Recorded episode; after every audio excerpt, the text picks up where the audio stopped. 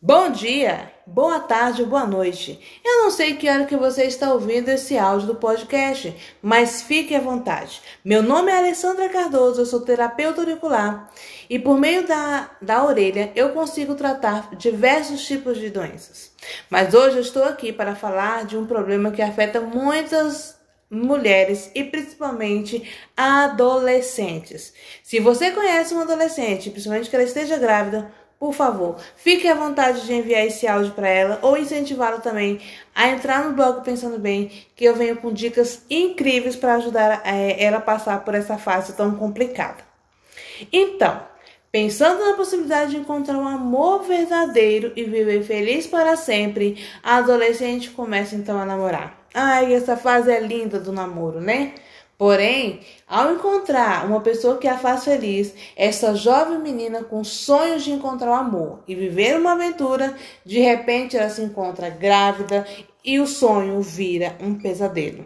E no meio dessa nova realidade assustadora, ela tem que tornar uma mulher para cumprir todas as responsabilidades que essa nova fase trará.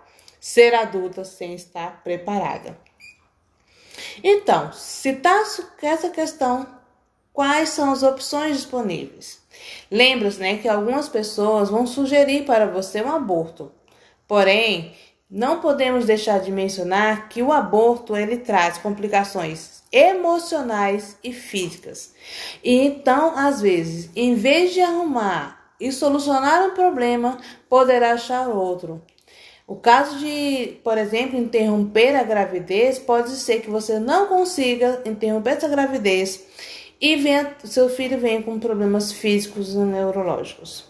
Então, sugestão número um para essa adolescente: não fique preocupada demais com os problemas que surgirão. Concentre no que você pode fazer agora. Que tal você pedir ajuda é, para alguém da sua confiança?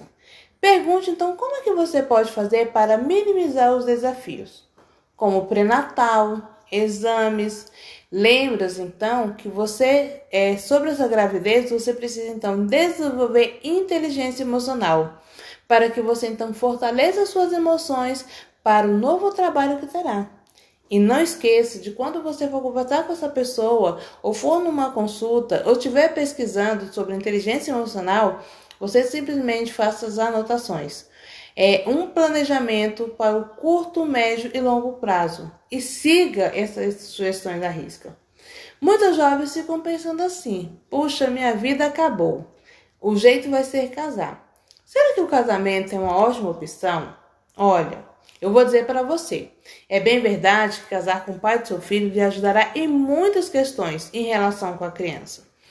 Mas você tem que pensar o seguinte: não é só por causa da gestação que você quer se casar. Será que é só por causa de você estar tá grávida que você quer casar? Às vezes você saiu para curtir uma noite, simplesmente lá você encontrou um rapaz e um conhecido, um crush que você tinha, e de repente você é, engravida. Será que casar com essa pessoa que você nem conhece, você nem tem sentimento por ela, simplesmente vai ajudar você, vai melhorar a situação? E pode pensar o seguinte, que às vezes o pai ele se sente na responsabilidade moral de ajudar com a criação do filho. Porém, o casamento nem sempre é uma opção acertada, porque o fato daquele rapaz ter condições para, no caso, procriar, não necessariamente ele vai ter condições emocionais para ser um bom marido e pai para o seu filho. Não significa também que ele vai ter condições de sustentá-la financeiramente. A experiência mostra que se apressar então para realizar um casamento prematuro e talvez temporário pode resultar apenas em dor e sofrimento. O que, que você pode fazer, futura mamãe adolescente? Aprenda a ser mãe. Muitas vezes as pessoas costumam dizer que quando nós mulheres ficamos grávidas, imediatamente é como se estivesse recebendo um, um Espírito Santo para nos ajudar a cuidar então dessa, é, da criança. E não é bem assim. Nós temos que aprender a ser mãe. Naturalmente, você não quer depender dos seus familiares, dos seus amigos para o resto da vida. E fora que quando você assume a responsabilidade, quer dizer, você não está assumindo aquela responsabilidade, as pessoas estão com você, elas vão ficar incomodadas, vão achar que você está é, com corpo mole, que não está assumindo, fez um, é uma, uma responsabilidade tão grande, porém não está disposto a arcar com as consequências. Então você tem que começar então a desenvolver habilidades que a tornarão com o tempo capaz de cuidar sozinha do seu filho e da casa. Aprender a tomar conta do ser humano com muitas é, necessidades é desafiador. Há muito que você pode aprender sobre nutrição, saúde e outros aspectos do cuidado infantil.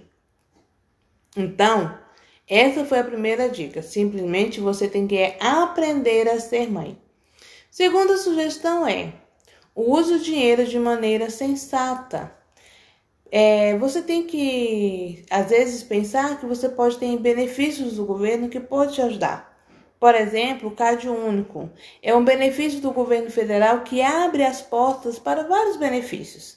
E você se inscrever, pode então você conseguir o Bolsa Família, enxovais e outras coisas, até mesmo leite, às vezes se a criança precisar, fraldas e outras questões mais que vai te ajudar nesse processo, principalmente se você não tiver condições financeiras.